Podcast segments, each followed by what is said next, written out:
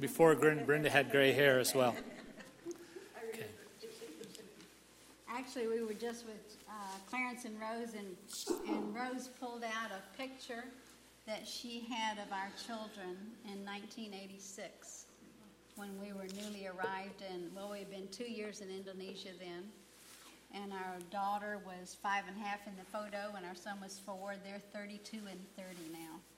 So that brought back fond memories, and Rose had that in one of her drawers somewhere. It's amazing. James, thank you for allowing us to come and share tonight. I lost you. Oh, there you are. Okay, thank you. We really appreciate it. We appreciate the partnership that Harvest has had in our ministry, and it really encourages us to see the large numbers that come out on a Wednesday night. That's fantastic, and we hear that on Sundays it's even fuller, which we would expect, but you know, that's encouraging to see a, a place where uh, people are coming to worship the Lord and are involved in ministry and are seeking to grow and develop in their walk with Him. You know, we've just been through a season of celebrating Jesus Christ, the Word incarnate. And I've particularly this year just been really focusing on the, the miracle that God would come to earth uh, and be with us. God with us, Emmanuel. Um, through the years, we've we're in Wycliffe Bible translators because of the power of the written word, the impact that the word has had in our own lives, and God speaking to us through the pages of the Bible. And we know in our heart of hearts that He is speaking to us as, mm-hmm. as we read those words. But in recent years, we've been um, seeing the profound power of the spoken word of God. You know, in James 4:12, we're told, "For the word of God is living and active and sharper than any two-edged sword, able to pierce asunder between soul and spirit, joints and marrow, and discerning the thoughts and intentions of the heart." Or also in Isaiah 55 3 says, Hear me, that you may live. And that hearing is what I want you to, to concentrate on here because there are a lot of societies in the world where the primary means yet of transferring knowledge is through storytelling. T- telling. And hearing is very important, hearing the Word of God. Also, there are generations of people that are you know, it's the young people that are going to school as schools come into the areas, but the older generations probably won't learn to read or write. And so, how do they come to know and how do they intake the word? And one uh, strategy that has been developed is called storying, and one particular program is called One Story. And in that program, what they do is they we've taken uh, several of the passages of Scripture that tell key stories from the Bible and gotten them as basic as we can so that they could be translated into the local languages. Now, the Yetva people in the jungles of Papua, in the island of Indonesia, James said we used to serve there, we're still involved in Indonesia.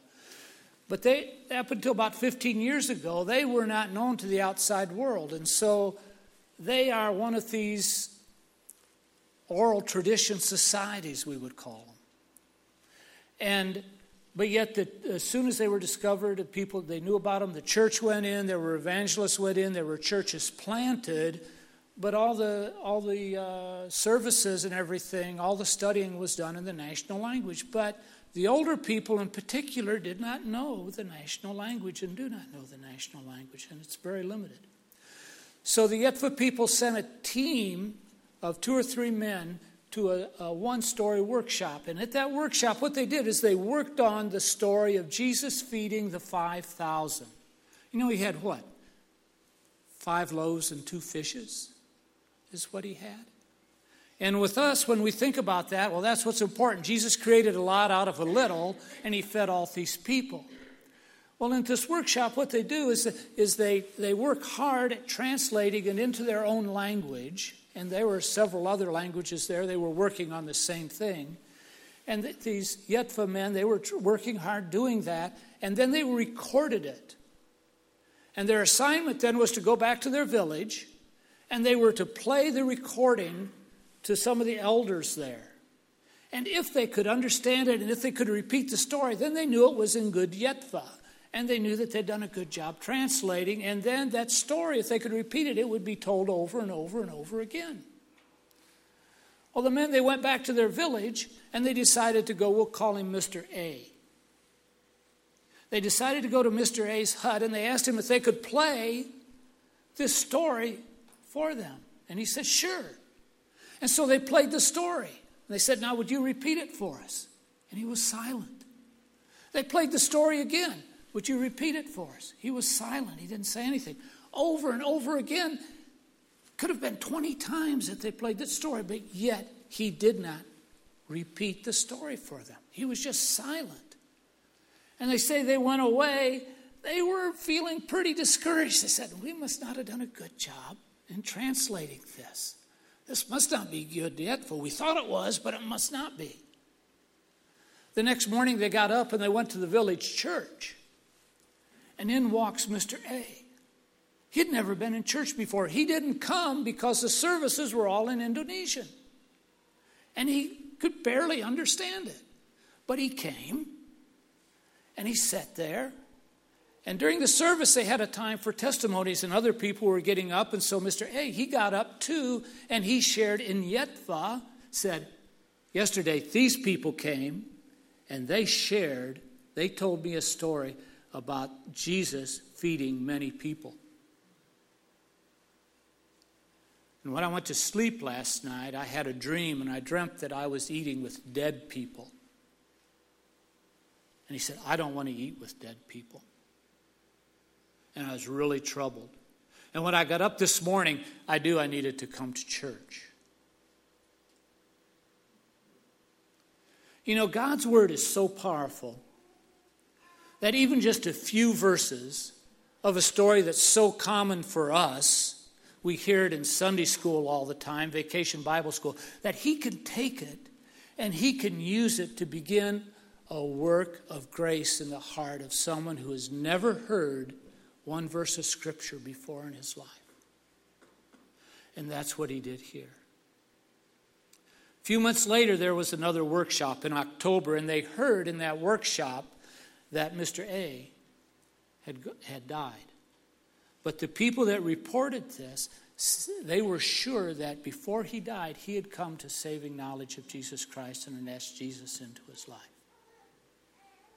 But it began with them hearing that one story in his own language. God's word has power.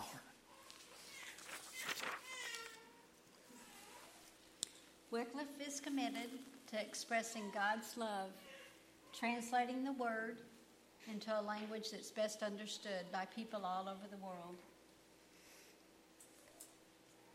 There's 7 billion people in the world speaking over 6,800 languages. It's a lot of languages, a lot of people, all with one hope in Jesus Christ. Of these 6,800 languages, the latest statistics are that now there remains 1,967 languages that have no scripture at all in that mm. language that represents 209 million people. We, we report it because it's a significant number. It's the first time ever that that number has now dropped below 2,000. We've been working hard to decrease those languages. And praise God, it's now foreseeable in this generation, all the languages in the world could have scripture in that language. That's an amazing thing. The message of Jesus is going out like never before. Amen. Those remaining languages, the 1,967, are distributed around the world like this. In Asia, 616. In the Pacific, 404. We work in Wycliffe Asia Pacific. So we're working in the area of the world that has the most of those uh, remaining languages that need to be translated. Of those 1,020 in Asia and Pacific, 340 of those are in Indonesia. And like we said, Indonesia is particularly dear to our hearts because that's where we first went in 1984. And we served in Indonesia until 2000. We came back to the States and settled in Dallas, Texas, primarily to care for my parents.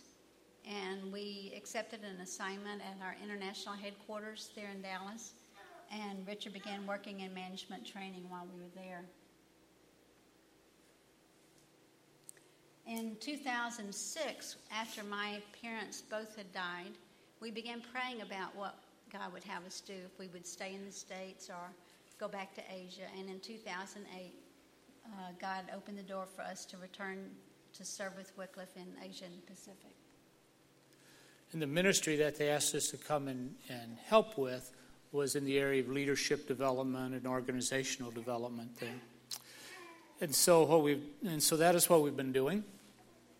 Uh, we've helped in the development of a, of um, the development of a leadership development program. Yeah, we know it sounds like I'm repeating myself. Maybe I am, but uh, and what we call that program, that strategy, is growing leaders. It has two meanings. One, these are people who are growing, and so they are growing, leaders who are growing. And two, we are in the process of helping to grow leaders. So they are growing in that way too. Uh, growing leaders is uh, where we what we want to do is connect mission leaders, and these are leaders in Asian organizations involved in the Bible translation ministry, or Asian and Pacific Island nations, and they, primarily is, is Asian people or Pacific Islanders that are attending this. And we connect them with coaches. We start out with a workshop format where they learn basic things uh, related to leadership within a mission organization. And these things would include, some of them are very basic. It would include uh, your spiritual walk, mission of God, kingdom of God, mission of the church, but things that are vital if you're going to be involved in a missions movement. And then we connect them with the coaches we have one coach for every three people that attend the workshop, and that coach is going to continue to work with them over the next two to three years. And we normally connect using the internet via Skype or something like that. We were talking with Rose and Clarence about internet access and using Skype here. and it's an exciting program that we have. It's really it's changing lives. Uh, I think some of you were praying for us in November. We had, whoops, what did I do? Yeah. Uh, technology, isn't it wonderful? uh, we had our 2012 Growing Leaders Workshop. It was held in Bangkok. And we had 14 mission leaders who came in from 11 different countries. They came in from the Philippines, Malaysia, Taiwan, Hong Kong, Indonesia, Singapore, India, Nepal, Bangladesh, Myanmar, and Thailand. So it's exciting to see how God brings these leaders together. Their mission organizations nominate them as a leader that they would like to see uh, have an opportunity to develop and have a coach. Uh, they came together. It's always fun to see uh, the mix that we're going to have. This year we had seven men and seven ladies. So that was unusual. Um, it's also interesting to see how God is going to provide coaches um, that will work with these leaders. Uh, this year, you remember the story that Richard told about Mr. A hearing the story of Jesus feeding the 5,000 people from that language had gone to a workshop well, the lady that heads up our one story strategy in Indonesia is this young woman. This is Ika. Uh, Ika was nominated by her organization, Kartidaya, in Indonesia, to come as a leader um, to participate in this program. Her coach is beside her there. This is uh, Mrs. Sumi from India. She serves with Wycliffe India. So now we have an Indian missionary lady mentoring a, a missionary lady in Indonesia. And this was their opportunity to, to get to know each other. And Mrs. Sumi will be working with Ika now for the for the next two to three years as she grows as a leader.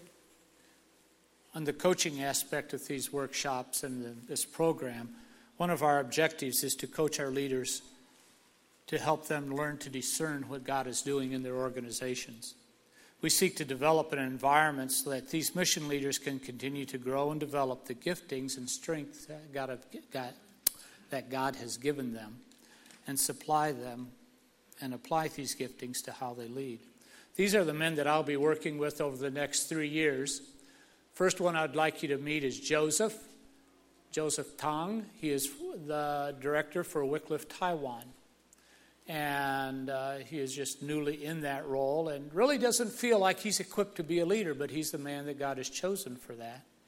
And I see that he ha- I think he has a lot of giftings there. He just needs to learn how to use them. So uh, before we came up to Ohio, I was talking with him over Skype. And uh, we had a good, a good conversation. He was reporting back on what he had been doing, progress since the last time uh, we had talked, and, and what his plans were uh, for the next few weeks. So it was really encouraging. Uh, Jiwan Rai is from Nepal. His father was one of the, used to be a baggage carrier for people climbing Mount Everest. And the Lord spoke to his heart and not only spoke to his heart to bring him to salvation, but also that he wanted him to found a Bible translation organization in Nepal, a Nepalese organization. And uh, Jiwan is on tap for replacing his father as the leader for that organization. So that's kind of exciting uh, to be involved with that. He's really a dynamic young man, very gifted. And then the last one up there is Simon Wong. Simon is with Wycliffe Singapore and his, his responsibility with Wycliffe Singapore is to present Bible translation and missions to churches in, in the city nation of Singapore. And it's, uh, Singapore is a fairly wealthy city. And there are a number of Christians there, and they are interested in missions and how they can be involved in spreading the gospel around the world. So Simon's task is uh, a rather big one, but I think he's up for it. the organization that we most enjoy working with is Kartidaya in Indonesia. Uh, this is photo was taken of us several trips back to Indonesia when we went in to work with them. Marnix Riapasa is their young leader.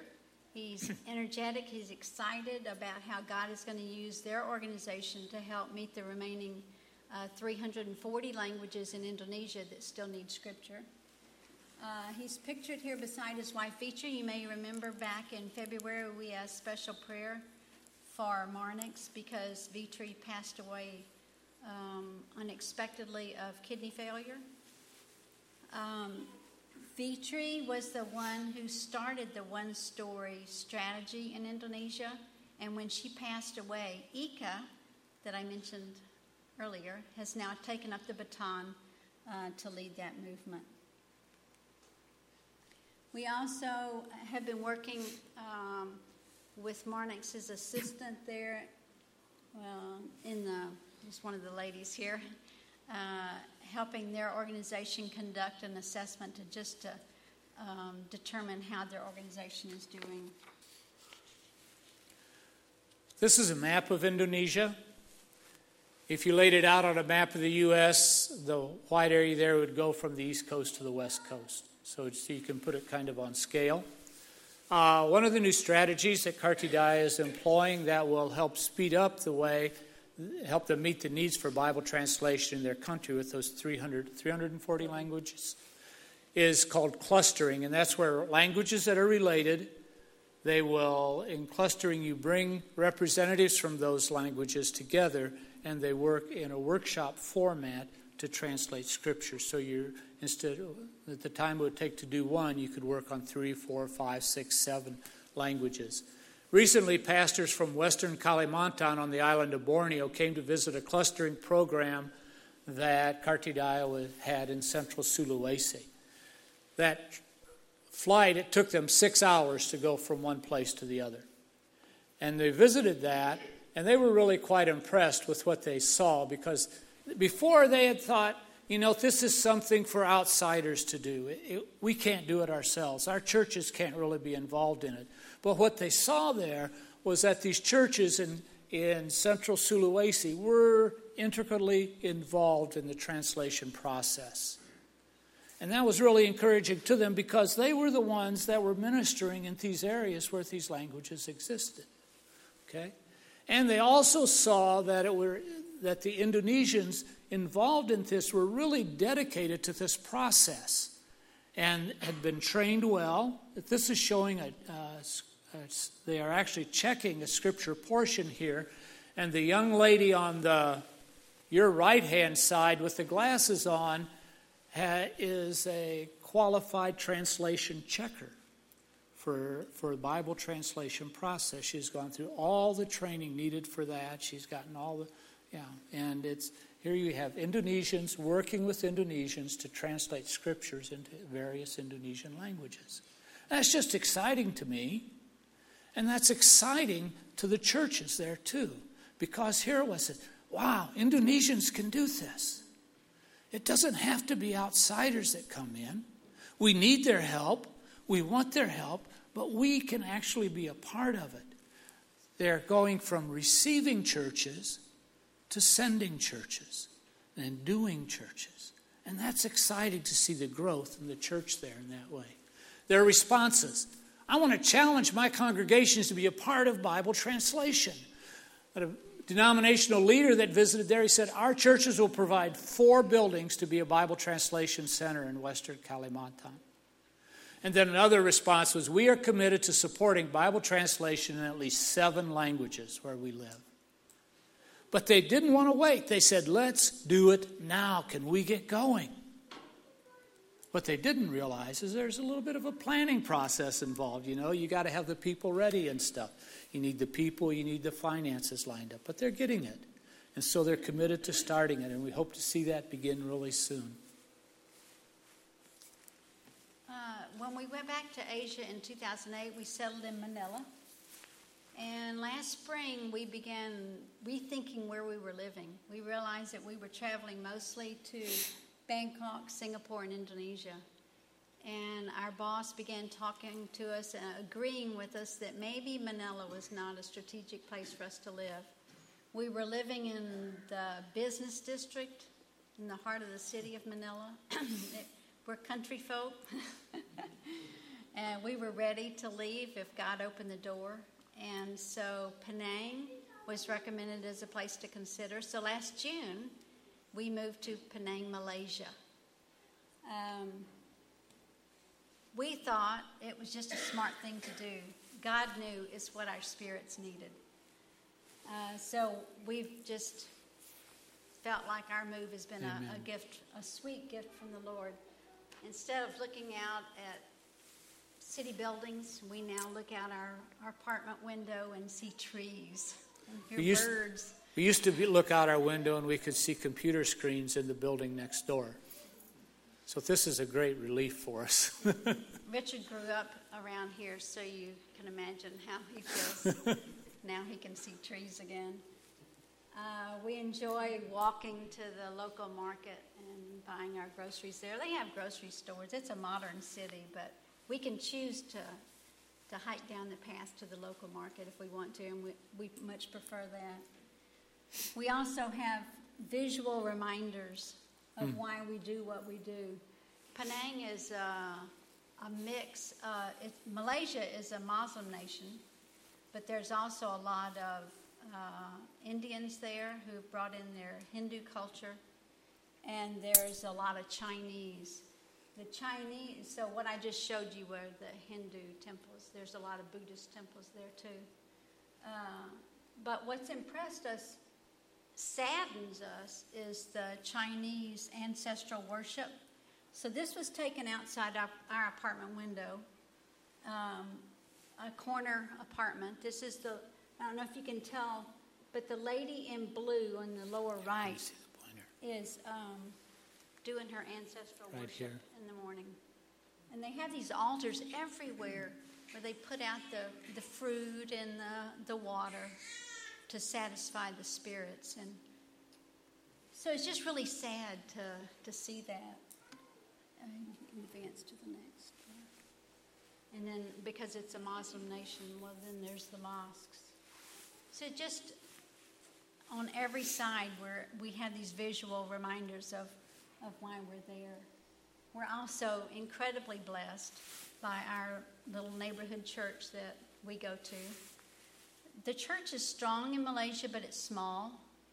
Christians make up a very small percentage of the population, but those Christians are dynamic and, and we found them to be a real blessing to us. They took us in. It's a small church. We are also blessed to be a part of a, a small group that meets every Friday night, um, made up of Chinese and Indians. Malays are by law Muslim, and they're not allowed to change from that religion. So the churches are made up of the Chinese and Indian citizens of Malaysia, but not ethnically Malay.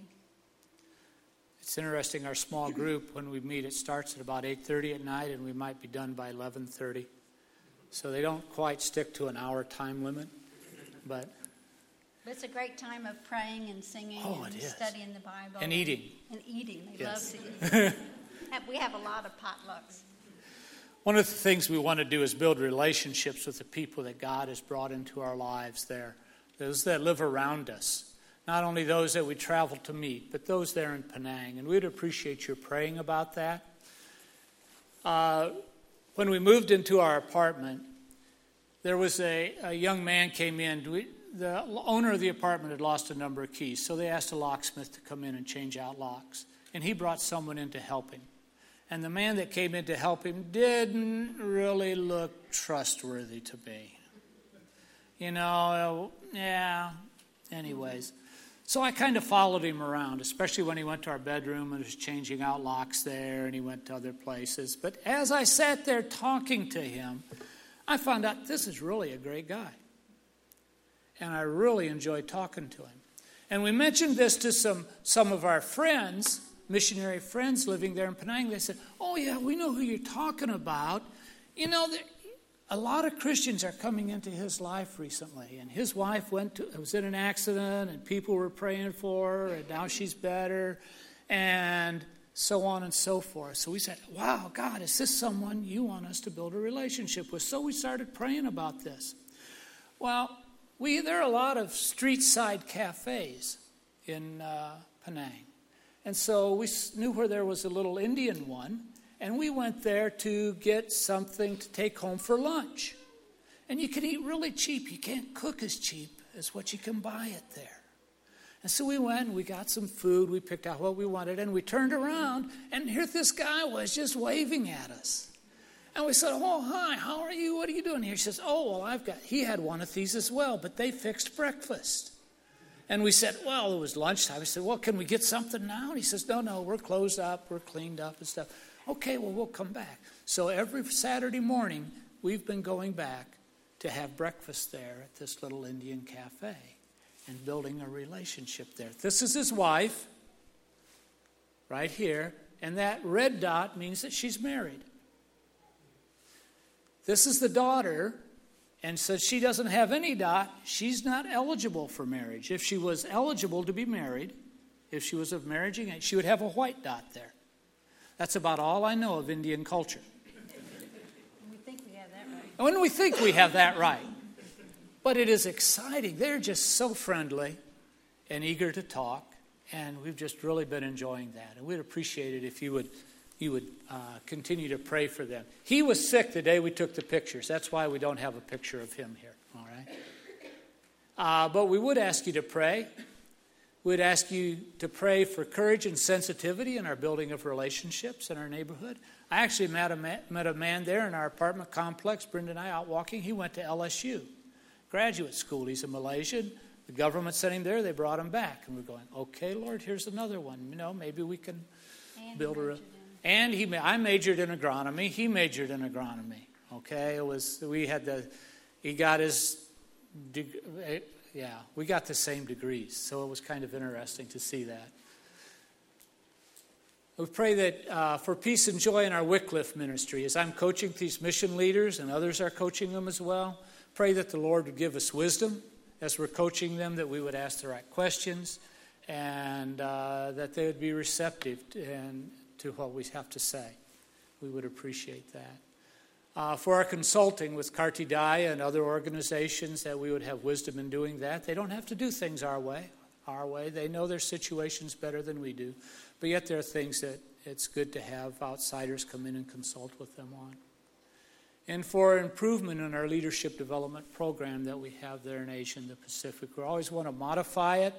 Uh, we're getting ready where we would like to train others to take it over and be leading it uh, was encouraging to us to have this Indian lady uh, trained as a coach. There's a uh, gentleman from Hong Kong who is now our what we call our coaches coach. He's getting more involved in that and in coaching and leadership development, how to do that. And we'd really like to see this eventually turned over where it's it's primarily run by Asians doing this. We would appreciate prayer too in our church ministry. Uh, they've asked us to teach some Bible classes when we go back, so they're saying, What do you want to teach? And we're praying about what um, class we might want to lead. And also, they would like us to help lead the small group, um, so that'll be an exciting thing to do as well. And also, most of all, that Christ would just have total control of us, um, that our fears would not guide what we do, but we'd be led by His Spirit and we'd have courage and joy and excitement about following Him, loving others because He loved us. You know, you might think that missionaries don't have any fears about that. But like you, you know, should I go up and talk to this person? Should I bring up Christ in this conversation now? Is this the right time? We all have the same fears and wonderings about that. So how you would pray for yourself. Think about that and, and pray that for us as well. Especially as we go back to Penang because we left as we were still newbies when we left. So when we go back, we'll be going back the end of February and we'll need to pick up those relationships that we had just begun. So we'd appreciate prayer for that. Okay. Any questions? Okay, thank you.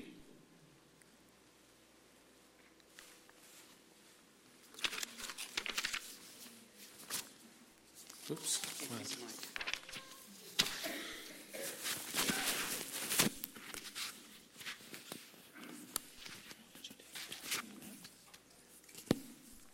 Up, Brenda, if you can pop back up, we'll pray real quick over here.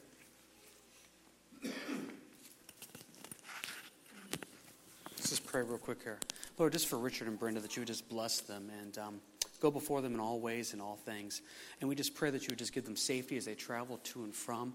And Lord, you just be with them too, just as those prayer requests said peace and joy in ministry, clear communication with some of the language barriers there, and that you would just really bless the ministry in all ways and all things. And we lift this up in your name. Amen. Amen. Thank you guys for coming out. Um, a couple things here, real quick. Um, one of the things I learned very early, I've been teaching Wednesday nights out here for uh,